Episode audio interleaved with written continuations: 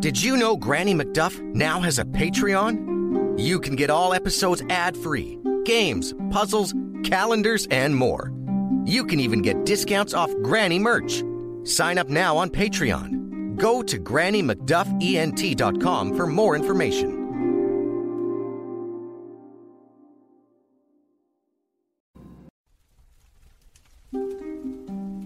Good evening, children.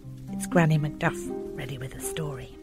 So make yourselves comfy, and I'll begin.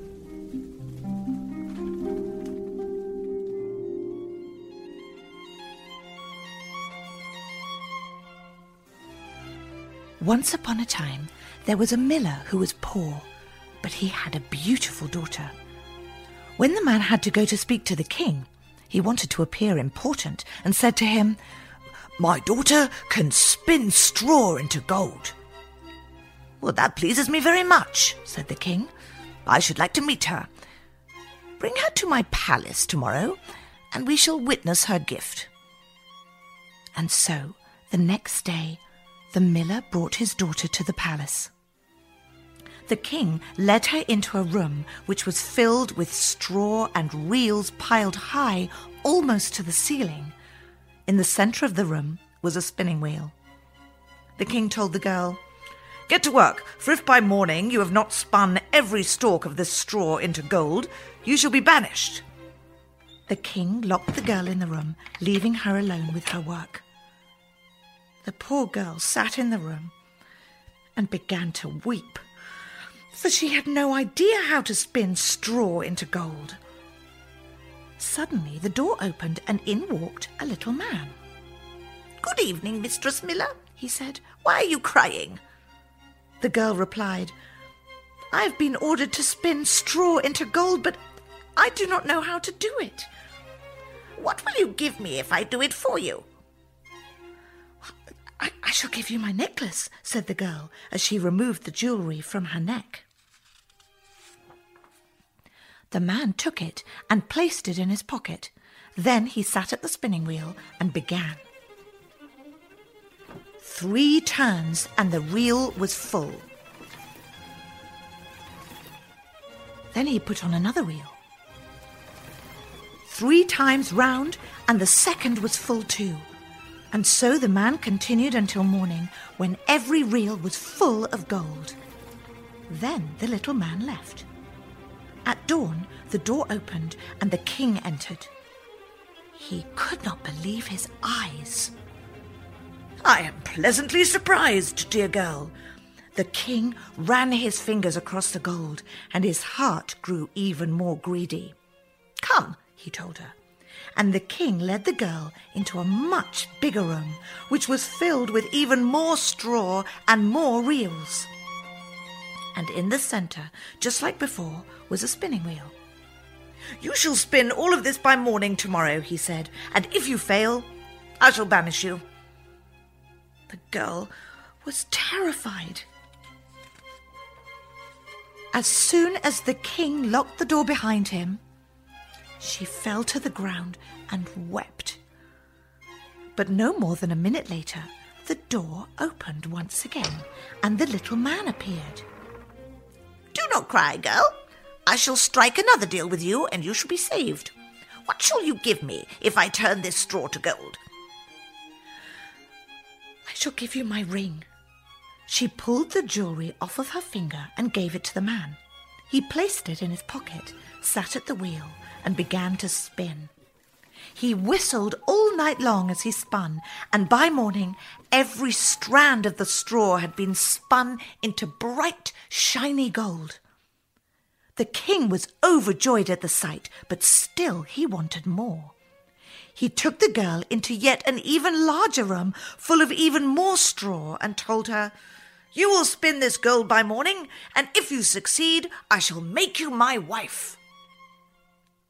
The girl was surprised. The king was surely handsome, but she never thought herself a queen. The king smiled at her and thought to himself, Though the girl is not of royal blood, she is beautiful, and I could not find a richer wife in all the land. After the lock clicked the girl fell to the floor once more and began to cry. I have nothing left to give the little man. How will I ever succeed? she thought. And not a minute later, the man appeared and asked, What will you give me if I spin the straw to gold for you again? I have nothing left to give you. The man smiled. Oh, but you do, my dear. You will promise me that when you become queen, you will give me your first child. The girl thought to herself, Well, who knows if I shall even have a child? What else can I do? I have no other choice. The miller's daughter made the man a promise. He again whistled all night as he spun every strand in the room into gold. When the king arrived in the morning, he was delighted. He took the girl by the hand and led her straight to the chapel where they were married that very morning. And so the miller's daughter became a queen. Just over a year later, the king and queen welcomed a beautiful baby. They were blissfully happy, and the queen never once gave a thought to the little man and the promise she had made. Until one day, when the child was not even three months old, the man appeared. I have come to collect what is mine. The queen was horrified. Please, I shall give you all the riches in the kingdom if you would leave me my child. The man cackled. no, a living creature is dearer to me than all the treasures you could give. The queen began to weep and threw herself at his feet. Please, I beg you. The man took pity on her. I will make you an offer. In three days' time, if you have discovered my name, then you shall keep your precious child. That night, the queen could not sleep, for she could only think of names that could belong to the man. She sent out a messenger out into the town to find any names that perhaps she did not know. When the little man appeared the next day, the queen began to guess. Merrick? Balthazar? Caspar? Terwin? Borin? She continued until she knew no more names. To each name, the little man told the queen, That is not my name. That night, the queen again sent a messenger out to find any names that perhaps she did not know. When the little man appeared the next morning, the queen began to read from the list her messenger had given her. But to each name, the little man said, That is not my name. The queen became frustrated. Perhaps your name is Mutton, Lace Leg, or Short Ribs. But again he answered for each, That is not my name. On the third morning, the messenger told the queen, Your Highness, I had no luck in finding any new names.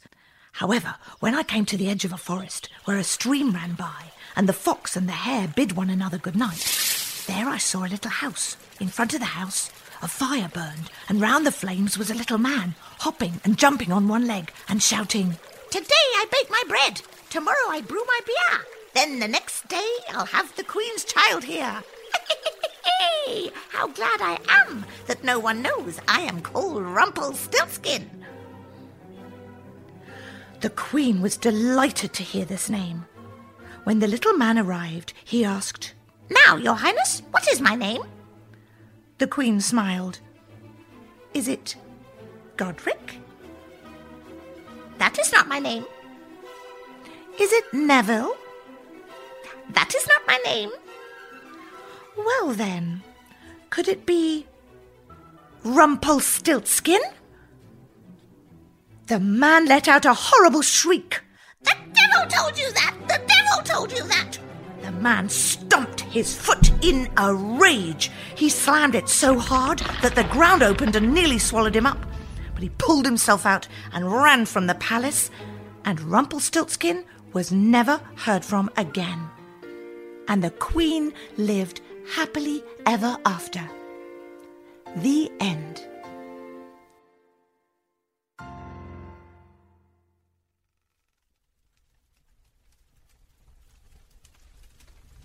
And now it's time to take a deep breath and close our eyes so that we may drift off into a world of our own adventure. Good night, children.